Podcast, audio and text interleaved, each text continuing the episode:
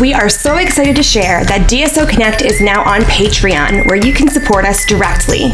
Join as a patron and get exclusive access to a bonus podcast episode each month. Just 5 or $10 a month will be a huge help for us, and that's less than your monthly coffee budget. Has the DSO Connect podcast given you ideas and strategies to increase your studio's enrollment and retention? Have our weekly episodes encouraged you as a leader and an artist? Has the DSO Connect community group helped you and your business survive the pandemic? Our goal for DSO Connect and the podcast is to help as many studio owners as possible by delivering quality content and fresh new ideas each week. But we can't do that without your support. It takes equipment, software, expertise, money, and lots of time to produce our podcast. If you think our podcast has helped you gain or retain even just one student, that support pays for itself. To find out more and to become a patron, go to patreon.com and search for DSO Connect.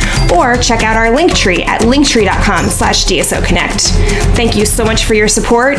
We can't do this without our community of studio owners.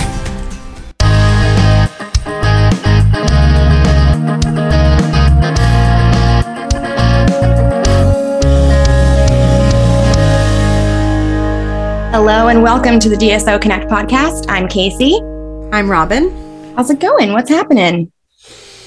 Um, it's going. It's going. It's the second week of class and people are rolling in here and it feels good. It feels really good. In fact, la- yeah, Tuesday nights are theater classes and Oh, the fun. theater room is right next door to my office and the walls are very thin and theater classes do not sound anything like a ballet class. No. they are loud and rock you know ruckusy and just shenanigans happening all over the place. And i usually don't stay here on thursday night on tuesday nights because it makes me nervous as a ballet teacher um, to hear all that you know noise that could be playing or could be work. And i'm just not sure. So anyway i um, had to remind myself last night about what it was like in march and april of 2020 when it was sad and dark and lonely Silent. here. Yeah. and i was like you know what just let them scream they're theater kids just let them be wild i'm glad they're here Yes. there's nine of them and that's a nice number for our theater class and Oh, that's great. just hearing the and, and being excited and um, it it feels good it feels good i'm counting my blessings we're still rebuilding but um, we're on our way we're marching towards the goal every day so Nice. Yeah. I um I hit my enrollment goal. that's fantastic Yeah, I, I my, my goal for the start of the season was 200 and I'm at 206 right now. enrollments Yeah. good for you Which is still not up to pre-COVID numbers, but it's better than this time last year for sure. Yeah, I that's interesting that you say that because my enrollment goal pre, you know, back in like 2017, we decided our enrollment goal was a thousand enrollments, and um, we just full steam ahead worked on that, worked on that, worked on that. We made it to a thousand enrollments in like 2019, Oh, and now we're down. But, but you said your enrollment goal was not the same number that you had pre-COVID. right. My enrollment goal is a thousand right now. Ah, So I'm not there yet. So I have fallen short. I guess I could change my goal to you know something else, and then um, then I could say I made it. But I I, I think I want to get. I just want to keep that bar high. Yeah. And- because that's where we were, and that's where we're going to be, and that's what we're aiming for. good. Good for you. Yeah, I definitely I'm not going to like stop. I'm not going to be content at 200. I would like to push and maybe get to like 250 this year would be amazing. But um yeah, I feel like 200 is where I can breathe a sigh of relief like okay, we're going to be okay this season. yeah, and maybe the the the way to handle it is to have goals for like every six months. Yeah, Like, exactly. By, yes, of course, my goal is a thousand, but by January it's this, Mm-hmm. and so I can f- do a little happy dance when I make the mark, right. but I can still see the long term goal. So I need to wrap my head around that. my um my customer care specialist slash right hand woman, Brittany, was like, What are we going to do when we get to 200? We were like scheming up little things, you know, some, some way to reward ourselves when we got Spa to 200. And um, she was like, I'm just going to bring in a bottle of wine and we're going to sit on the floor in your office and we're going to drink a bottle of wine. I was like, That sounds great. That's great. When we hit a thousand, I took my admin team um, to my salon and we all got pedicures and manicures and nice. um, waxing and and drank wine in the salon. She's got like a really cute boutique room where we were able to just kick back and have like a private little session. So That's yeah, but whatever you do, even if it's just like I'm bringing in cupcakes or whatever, right? do something exactly to celebrate with your team. Yeah, for sure. All right, so what are we talking about today? Today we're going to talk about injured dancers, how we can kind of navigate through the injury with them and keep them engaged so that they can return to the studio once they're healthy and in good spirits. Yeah, absolutely. And I think the first step, of course, is injury prevention, mm. um, making sure that your staff is trained in some way in injury prevention. If you don't have um, if you don't have any of that training readily available to you, I highly recommend um, searching out some sort of uh, continuing education program along those lines. I know that there's a lot of different organizations and, and individual people who do that kind of training. So definitely, definitely um, establish some sort of injury prevention training for your staff and then those same people can also you know talk to your parents they can talk to your students um, i had alexis sams of um, uh, Arizona Dance Medicine, I think is what her business is called. She's amazing. And she came into my studio and did a seminar for my staff and then one for students and parents. And it was wonderfully helpful. I mean, wow. really, really great. So I highly recommend doing something along those lines um, for your staff and for your students. Not only is that wonderful um, knowledge to impart to your staff and your students and your parents, but it shows your parents, your customers, that the f- physical well-being of your students is a top priority for you. Exactly. And that you are incorporating their their physical health into all of the things that you do, including your curriculum. Right, exactly. I um I well, I, I'm I'm hoping to make it an annual event, but uh, it, the first one was right before COVID, so it has not been annual yet. But mm-hmm. I started a dance wellness day oh. the Saturday of the start of winter break. Oh. So, and that's when I brought Alexis in. Um, and then I, you know, have plans to do a similar situation with like a nutritionist or a mental health professional, um, someone who can talk about, you know, performance um, performance mindset and that sort of thing. Um, you know, I mean, I've got so many students who struggle with anxiety and depression. So just having someone come in to talk about that sort of thing would be really helpful too. So, um, you know, your your guest artist programs don't always have to be movement classes. Mm-hmm. You can bring in people to talk about other aspects of dance in your in your students' lives, and that's do you charge definitely, for those? Do you charge the families? I I include it in my company dancers membership fees, um, but I charge for other dancers. And I invite, you know, members of the community and others, and I, you know, promote it to other studio owners as well. And um, I offer the teacher seminar part, part to other dance teachers too.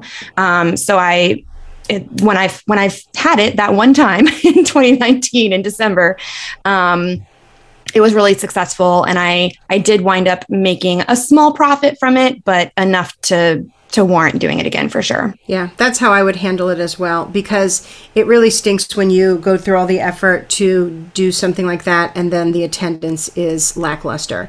So if mm-hmm. you include it in your company or your competition team fees then you are pretty much guaranteed that you know 99% of those kids will be in attendance Exactly. All right. Yep. So we want to definitely make sure that we are pre- tr- doing our best to prevent injuries, but they do happen. And well, one one quick thing before we before we talk about um, when injuries happen. Um, we also want to make sure that our physical studio facilities are set up in such a way to help prevent injury. So we want to make sure that we've got good um, sprung floors. We want to make sure that we have good Marley. And of course, all these things require money. Um, and so maybe it's something that you're building towards in the future, but definitely not just throwing shower pan liner down on concrete and calling it a day. Um, you have to have at least some sort of padding. Like in my studios, I have like a couple layers of neoprene padding underneath the wood floor and then the Marley on top of that. And so it's not a fully sprung floor, but it's better than nothing. And that's the studio that I inherited. Um, and so eventually I do want to upgrade to fully sprung floors. Um, but at least I have some kind of cushioning. Right. And if you are in a kind of a transitionary phase where you are upgrading some rooms, you might want to put the shower pan liner in your baby room. Um, mm-hmm. Not because we don't value our babies, but because they're not doing as much 20 hours a week of dancing. right. Right. yeah. Yeah. Yeah, and interestingly enough, I did have an experience with shower pan liner one year where our dancers were just getting this weird pain in their legs from dancing on the shower pan liner. And That's I, so I interesting. Don't, I don't know how to explain it, but we swapped the the the shower pan liner into a different room that they don't dance in as much, and the complaints went away. So amazing. I know. I don't know if it was like a stickiness issue where it was too much stick and you had said torque or something like that. Yeah, yeah. Maybe it was too much torque on their knees or something. Yeah. Interesting. Interesting. Wow. Who but you just want to listen to these things and and mm-hmm. also pay attention if you find that you've got kind of an epidemic of similar injuries. Like right. let's say everybody is having knee pain. Years and years ago, we had like every, every week somebody else with knee problems and we were like, okay, we need to look at what's mm-hmm. what's being t- you know how are these ballet teachers teaching turnout? And um, it, it became evident to us that we had a teacher that was overworking their turnout. And um, mm. so we had to adjust that. So t- pay attention to what the injuries are and um, don't be afraid to look honestly at your program to see or your facility to see like is there something that we can be doing better in order to um, fix the situation and prevent injuries in the future? Yeah for sure. And i think the more communication that you can have among all of your teachers about problems or technique issues that they're seeing across different genres or styles of dance the better because then you can catch things maybe before they come before they become problematic. Right. Absolutely yeah, definitely. So what do we do with the kids once they're injured? It's gonna happen. It's it it doesn't because you have an injured dancer does not necessarily mean that there's anything wrong with your program or anything wrong with your studio. Let's just get that out there. Right. Kids injure themselves. It happens. Right. Um, but first, I think we need to establish: is this a real injury? Um, mm-hmm. Um, and I'm not saying not to believe, stu- uh, but you know, we have all know we all know that one kid who is always sitting down to rest their ankle because because I don't know, maybe they don't like this combination or they don't like this class and it's just a it's like, "Oh, I need to get an ice pack." And then when it's fun choreography rehearsal, they're up again. So we want to establish first that the that the injury is legitimate. So when a student tells us that they are injured, we um, require them to see a doctor because we want to make sure that we're not doing anything that's going to harm them. So mm-hmm. we want um, a, a note from a doctor saying what the situation is and what limitations um, the dancer may have that we need to work within those. Yeah, we need we need a, a diagnosis and a prognosis and guidelines to follow when it comes to to how they're going to be modifying things in class if if they're dancing at all. Um, but it's important to get that information from a doctor so that you're not pushing them too far and then potentially causing more problems. Right. And that will nip in the bud uh, the i'm the the fake injuries because now yeah. the child realizes that they're going to be found out or their mom is going to have to pay the doctor bill and you know maybe they're they'll be miraculously cured.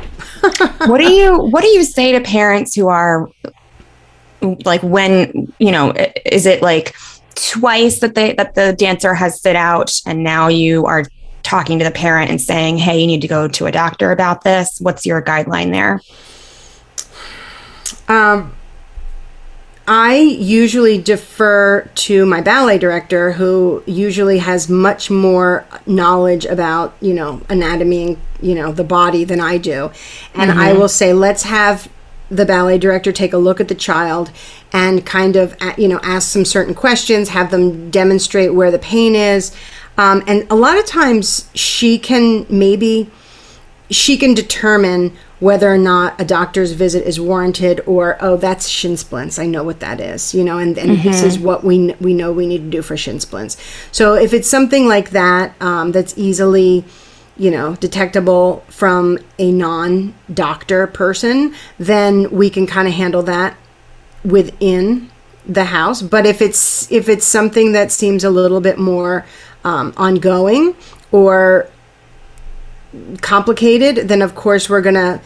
And I think that once the parent sees that the d- ballet director is taking, you know, a very close look at it, then they they kind of realize. And the parent mm-hmm. doesn't want to be to have the kid, you know, sitting every week when they're, you know, sending them to dance. Right, exactly. Yeah. But that that you're right. That does happen. Sometimes the parents are just like, "She'll be fine. She'll be fine." Mm-hmm, ibuprofen. Mm-hmm. right, ibuprofen and rest, and she'll be fine. Well, yeah. Mm. Well, it's been three weeks, so. Right, exactly. So, um, once we've established that the injury is legitimate and we know what the injury is and what the guidelines are, um, we need to um, kind of set up a plan with the student we've had a, we had a situation recently where one of my older dancers she dances three hours on a Wednesday night. She has jazz, then ballet, then tap, and she was dance. She's allowed to start easing back into dance. She's been injured for throughout the summer. She's allowed to start easing in. She would do the jazz class, and then by ballet, she was exhausted. So she wasn't doing ballet, and the ballet teacher, who's new and doesn't know her work ethic, was like, hmm, isn't this interesting that she's, you know, every time I'm here to teach a ballet class, she's sitting. So, um, what we realized was she was legitimately just wearing herself out in the jazz class. It wasn't that she didn't want to do ballet. So what we ended up coming up with was she'll do the you know the first half an hour or the warm ups of jazz and then sit, and then do the f- first you know the bar and then sit and then maybe do the tap warm up and then sit. So that she's doing all three styles but only the you know the warm up exercises for each class and she's not overexerting herself and exacerbating the injury. So i think it's important that um, together the teacher and the ballet the ballet director and the um, parent and the dancer. It, needs to be a group effort. You know we had a group email going. There was conversation about you know what we think is the best um, strategy. So it wasn't just us kind of making mandates and determinations. We were literally in a cooperative conversation with everyone involved to come up with a plan. And then once the plan is designed stick to it and then reevaluate it in a couple weeks and see how we're going yeah, and I think that reevaluation is so important. Keeping the line of communication open between the student and the parent and the teacher and the studio owner and, you know, potentially looping in the physical therapist or the, you know, or the doctor as well and just making sure that everybody's on the same page is is really important. Yes, absolutely.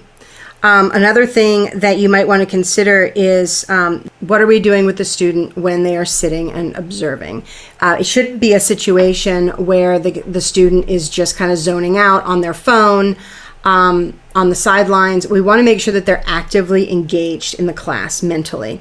So, some things that you can consider are um, Casey, I know you have a form that you give to seated dancers and they that kind of keeps them engaged. They have to fill out a form that maybe has some questions on it, um, the things that they need to look out for and, you know, answer some questions throughout the class. Yes, I I do have a form. Um, it's geared more towards older dancers, so it wouldn't necessarily be appropriate for like you know your six to eight year olds, your nine and nine to twelve year olds, maybe like thirteen and up. Um, but it's definitely been helpful for you know that rare occasion when a student is you know they've got a really bad headache and they need to sit out or you know they they had a root canal that day and they can't dance um, or they're injured or for, for whatever reason. Um, and i will share that form in the membership group. So if you are a part of the dso connect member vault keep an eye out in the facebook group. I'll post that in there. Great. Thank you. Um, yeah, absolutely. Um, some other things that you can do with the dancers when they're sitting is if you have um, foam rollers or lacrosse balls or therabands available or um, what is that incline board? The calf stretching board or we have all kinds of things around the studio that dancers who are seated or even before or after class can just grab and you know work out some some areas it's important that we teach them how to do that however so that they're not you know foam rolling on their spine or or you know doing things incorrectly. So again that's that can be something that you do in your injury prevention you know portion of your curriculum um, maybe teaching them how to use these things so that when they do have issues they can listen to their body and you know grab a piece of equipment that they know can kind of you know help out a little little work something out yeah. Another thing to consider is the nature of the injury when they're sitting out. Um, so if their leg needs to be elevated, maybe get them some yoga blocks or a chair. If you know, if it's a um, if it's a shoulder or a neck issue, you don't want them sitting on the floor hunched over a notepad taking notes. So, you know, get them a chair. If you can get them like a little table or a small desk or something, just to make sure that they're not exacerbating the problem by sitting and observing class. Right. You might want to make sure that you have ice packs at your studio. Definitely. A variety of sizes and shapes of ice packs, very important. My freezer is stocked. Yeah, that's a great tip. And then if the if the doctor has recommended that they say take ibuprofen every so often, every so many hours, um, you want to make sure that they are doing that while they're at the studio for extended periods of time. You know, um, I'm not saying that we should be administering medication, but we sh- they should, you know, just kind of remind them or make it mm-hmm. a, make make sure that I, I don't know what you're going to do. Reagan, take your ibuprofen. right, exactly. Yeah, because just to remind yeah, we're them. basically the parent in or the adult in the room while they're at our studio for four four hours right. or all day on a Saturday. So um, that could be something that we just kind of make make them aware of. Yeah, for sure. For sure. So the next thing is what happens when we have a performance coming up? And mm. now we've got not only a physically injured dancer, but in some cases, a dancer who's going to be in the mentally feeling the effects of this. You know, maybe you. Yeah, really, really bummed out. Bummed out, down in the dumps um, yeah, this this will really affect dancers if it's a long term injury or a recurring mm-hmm. injury that they can't seem to get past. So we want to be very cognizant of that, and um, we want to we want to make sure that their head stays in the right place, especially with teenagers, and we want to help them feel engaged and valuable at the studio, make them feel like they still have a reason to come, because mm-hmm. ultimately we want them to heal physically. We want their head to be in a good space mentally, and then when this whole journey is over, we want them to to thrive at our studio. We want them to not have fallen off the track. Exactly. Yes. I will say one thing from personal experience if you have a dancer who's injured who was cast in a specific role for a production, um, be careful about the way that you go about replacing that dancer. Um, and be careful about things like changing choreography to make it so so personal story. I was um, cast as the white rabbit when we did a ballet production of alice in wonderland and i was super excited about it and very pumped. Um, and then i shattered my tailbone. Not just broke my tailbone i shattered my tailbone and i couldn't dance at all for a long time. Um, and so I, they brought in a former student who I think at the time was a professional dancer.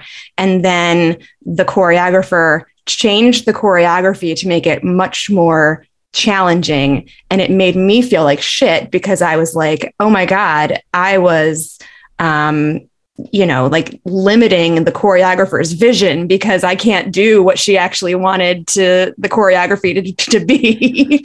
so I would, I would also say like, so be careful about how you replace replace character roles, but also involve the injured dancer in the process. Um, you know, make because they feel some sort of responsibility and ownership of that role, no matter how long they've been working on the production they feel that sense of ownership so i would say involve them in the maybe you pick the replacement dancer but involve them in the coaching process involve them in the um, you know in the in the coaching of the character development and ha- the acting involved in that in that role. So that's, that they feel like they're still involved. That's a great tip. And i never knew that about the white rabbit because i was the studio owner when that happened and i'm the one that called in kevin shannon to do the role and I thought it was awesome. Which was a which was a great choice, and he did a wonderful job. But I felt like crap about no, it. No, and I didn't know that. So good point right. that the studio owner may not think that that mm-hmm. is even an issue and then you know the 15 year old isn't going to speak up about it maybe they don't even realize no. what they're feeling right exactly. and then next thing you know you know nobody fixed anything because nobody talked about it Right. Until 30 years later on a podcast. Until 30 years later on a podcast. I'm sorry, Casey. Oh no, it's okay. I got okay. over it. um and your tailbone's okay? My tailbone is okay. It's not really there anymore because it's just like bone fragments floating around in my ass, but Oh, okay. Next I can sit down on. and I can dance. Yes, Good. moving on. Okay, so we, we we have a performance coming up. The student has been looking forward to it, rehearsing, really, you know, very disappointed that they're not going to be able to dance in the performance. How are we going to keep this child showing up at the studio regularly with a with their head in the right place, feeling like they still have some sense of purpose and mm-hmm. allowing them to participate in the perform in the production or the event um, in a way that's meaningful. So, what are some ideas that we have? Well, first of all, you definitely want to get that dancer on stage at any any moment that you possibly can. So at the final bows, at the beginning of the show, maybe they can give the opening remarks of, you know, turn your cell phones on silent and all that stuff.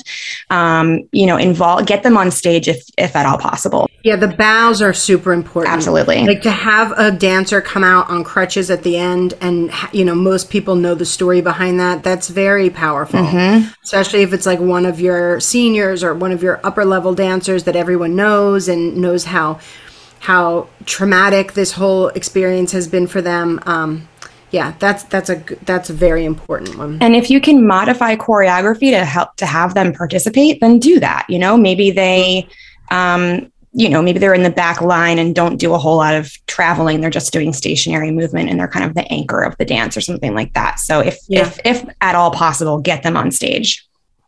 Mm-hmm.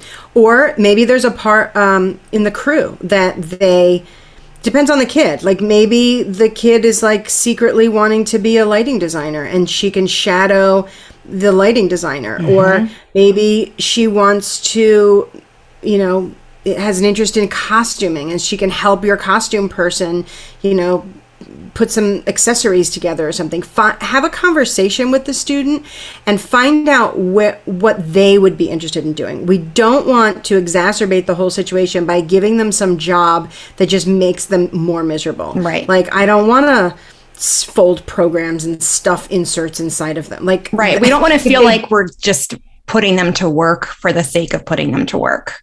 Right. But find out where where they are interested in helping. Yeah, and and, and that's an opportunity. That's an opportunity to educate them about all the different roles and all the different pieces that go into putting a production together because that maybe they don't really know about lighting design.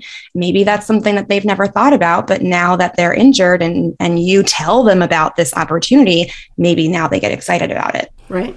And God forbid the injury, you know, is the, God forbid that the injury is long lasting right, and chronic to the yeah. point where they you know for older kids that are maybe thinking about college you know that could be devastating to think that i'm not going to be able to work in this field.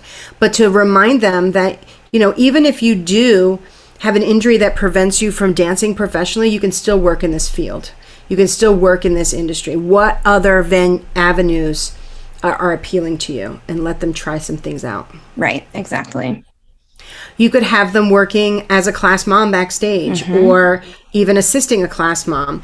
Um, a lot of, if, especially if this particular student is in your leadership program or a student teacher they might really want to be like the mother hen backstage to their students and they could get a lot of satisfaction from helping their little ducklings backstage you know get glittered up and you know cheer them on before they go out and high five them when they come back. I mean, that could be, and that's something that maybe they wouldn't normally have the opportunity to do mm-hmm. when they're so busy getting themselves ready for their next performance. They um, could even be an assistant stage manager backstage. They could, you know, maybe under like be trained to call the the cues for the show and then maybe at some point take over on a few numbers when the stage manager needs to be you know, setting a piece during tech rehearsal because they're also one of your teachers. yeah, yeah. There's so many things that we can do to engage our student back students backstage. Yeah, for sure. Something a little bit outside of the box that we've been doing recently, um, since I now have a um, social media manager who has brilliant ideas. Um, she Santina recommended that we have our injured dancer do a, an Instagram stories takeover um, it wasn't our big recital. It was um, some of our older Philadelphia to um, perform in a dance festival, and we had Reagan uh, do a an Instagram stories takeover. So the first this was a, her, our first time doing it, and she's 15. So we said, "Do you know how to do this? Are you into it?" She said she'd love to. She totally could handle it, and um, what ended up happening was we didn't give her enough guidance. So while it was good, we realized at the end of it that we could have done things a little bit better. So when we had our Freedom Fest, then you know a couple weeks weeks later, we gave her actually um, a, got a document with specific instructions, and this was fantastic. It was like you know, there needs to be a minimum of five posts. They should be some video, some photographs, start with an introduction. You know, at the start of the day, the story should take us on a journey from, you know, we're getting ready to we're backstage to, um, you know, actual clips of the performance and then some, you know, afterthoughts as well. Um, we talked about making sure that you tag the other people that are in the post, mm-hmm. um, you know, to extend your reach and to also um, you know if there's other performers at this event make sure that you kind of tag them and get them you know involved in the in the social media love uh, make sure that you're using any hashtags that the event is trying to promote um, and anyway once we gave her all of these guidelines the second time she did it it was fantastic she followed all the all the suggestions and it was like wow, all we needed to do was spell it out for her and she was into it and, and it was fantastic. And now you have all those guidelines for the next time you do a student takeover on Instagram. Yeah, exactly. And hopefully, I mean, not that I want anyone to be injured, so hopefully that you know, we right. hopefully do you don't have to use that, or maybe it's just like a fun thing that you do every once in a while. Yeah. But yeah, right, absolutely. Right. Yeah. So, um, what else do we have on our list? Um, well, we also want to make sure that um, we talk about the importance of finding a reputable and knowledgeable physical therapist or sports medicine specialist in your area that has experience working with dancers. Mm-hmm. And if, and that way you can refer your dancers to this person and feel confident that they're getting adequate care with the knowledge of what it is that they do so many hours a week. Because so many, so many dancers get injured and then go to a PT and the PT says, oh, well, just don't bend your right knee. Like, well, that's not, that's not going to work for me. I can't just do one legged plies. So, right. Um, so if you, you know, do some research, you know, call people around, call around, see if you can, you know, get coffee with one of these people or, you know, visit their office and see what they're doing. And they will be happy to meet with you if you're going to refer patients to them. Absolutely. Another thing is if there if you find literally no one in your area who specializes in dancers, find a sports medicine specialist who is willing to learn. Mm. and you can partner together to um, you know find training programs for them that they might be interested in to just have them observe your classes so that they can watch the dance process and watch what a dance class entails. And that you can educate them about how many hours a week these children are training all of these things so that they can have some amount of context for when they're treating your, your dancers yeah, that's a really good point. And if there's if they are motivated by the referrals, they're probably they're going to be very willing to learn about mm-hmm. working with dancers. Yep, absolutely. Wow, that's a lot. That was a lot. Yeah. Hey, and one other thing, when I was designing my building, I I thought about doing this and I and I didn't do it. Um, but if I found the right space, I would do this um, in my building. So if you have a room that's too small for a dance studio, like maybe the mm. size of mm. an office or something, you could even kind of set up a, like a warm up room or like. Um, maybe one mirror and one barre and all your foam rollers and your um, you know straps and yoga blocks and you know all the things that a, a, dancer could use to warm up cool down or do some therapy when they're mm-hmm. injured.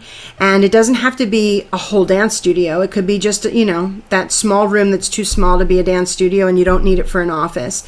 Um, it would be a real asset to your dancers if they had a space where they can just go and, and kind of focus without a lot of distractions on doing what they need to do to their body, either in preparation for class or as a cool down or whatever. Absolutely. Absolutely. I love that idea. If only we all had a spare room in our studios. Yeah, and if you don't, just make sure that those those things are available to the dancers right. and they know how to use them. Exactly. Yeah, for sure. For sure. All right. Well, I feel like that was those were some good ideas. Well, hopefully that's uh, going to be helpful to our listeners. And again, as always, if you have other ideas that we didn't cover, um, share them with us. We want to hear your ideas as well. Yeah, so go into the DSO Connect community group on Facebook. Just search DSO Connect community. Make sure that you answer the questions to join and uh, jump in on the conversation. Yeah, awesome. Yay. All right, so Robin, what's your heart happy moment this week? Well, on Sunday, I got to see. I always talk about my kids and my grandbaby, but really, that's um, that's what's I mean, going on. That's your that's your world, isn't it? like, I mean, come on. Oh, I know. I'll talk about something else. So, my son Brendan, who went to college, he's a he's a person of few words. So, if I text him, I'm like, "How's it going?" It's like, "Good, fine." How's college? Fine. Like, you know, you kind of really have to draw it out of him. So the other yeah. day, I got him in a rare moment on the phone where he just decided that he wanted to talk and Aww. actually offer up information. And um, he is, I'm I'm delighted to report that he is enjoying college. Um, Yay. Um, he's making lots of friends. He admitted that I was right when I said you should live on campus and not get your own apartment because you'll meet more people. Apparently, mm-hmm. like on the third floor of his dorm, there's pool tables and TVs and sofas and video games and arcade games. And he said every night it's like a party going on out there. And he's just meeting lots of people. I was like, see, you wouldn't have had that if you were in an apartment. And he's nice. like, yeah, you're right, mom.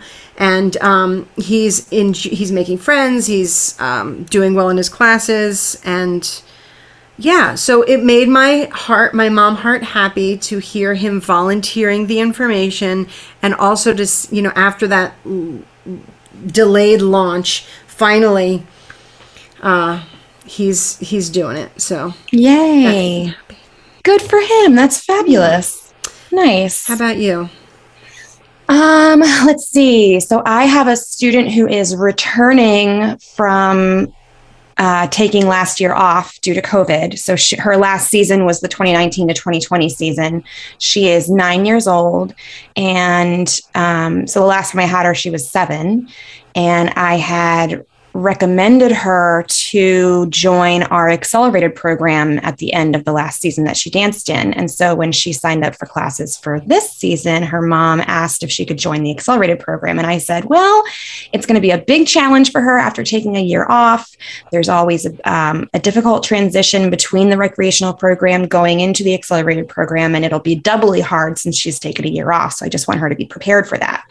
Um, and her mom was like, oh, yeah, I think she's ready for the challenge and yada, yada yada. And i was like all right. And i offered all kinds of accommodations. I said if you if she gets overwhelmed or is starting to feel frustrated you know we want to talk about that and i'm happy to do private lessons with her to help catch her up and help her feel more confident and this that and the other thing. And so you know we had like talked about it.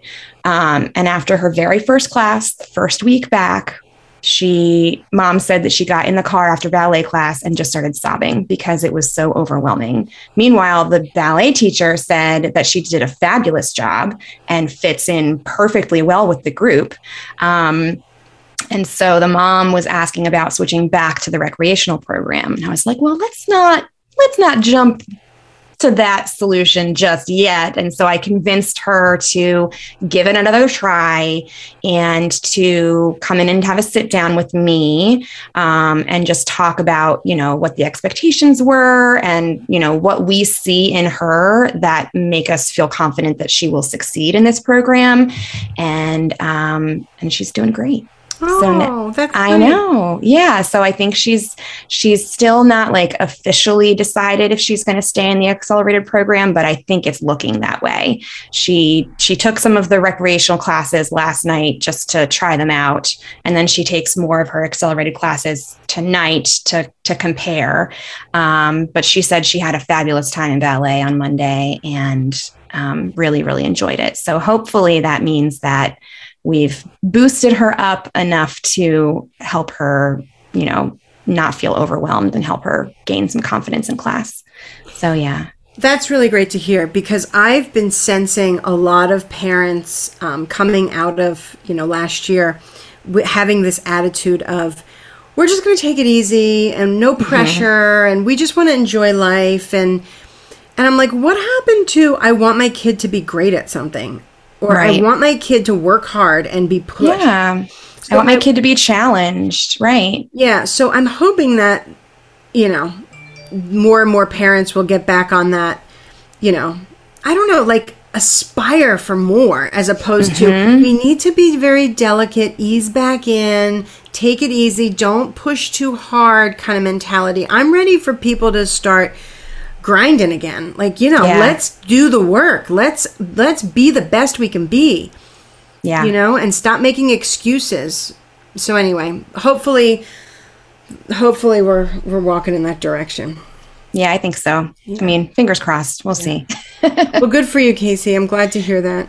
Thanks. Really I really I really like doing that kind of problem solving where like mm-hmm. you know, the the parent and the student and I have conversations together and come up with you know a couple of different options for plans to move forward. And then you know we talk about the different scenarios and i can kind of boost them up. And i, I really like that part of my job. I do too. You're yeah right? that, that's yeah i like figuring out those problems. Yeah me too. Me too all right. Well, thank you everybody for listening to this week's episode. We will be back next week with another episode of the DSO Connect podcast.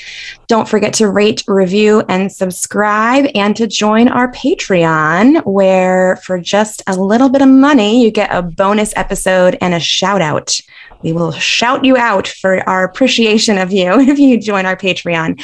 So just go to patreon.com slash DSO Connect. That's P A T R E O N patreon.com slash DSO Connect to become a supporter. All right. Well, thank you, Robin. Have a wonderful rest of your day, and we'll see you all next week. Bye. All right. Bye.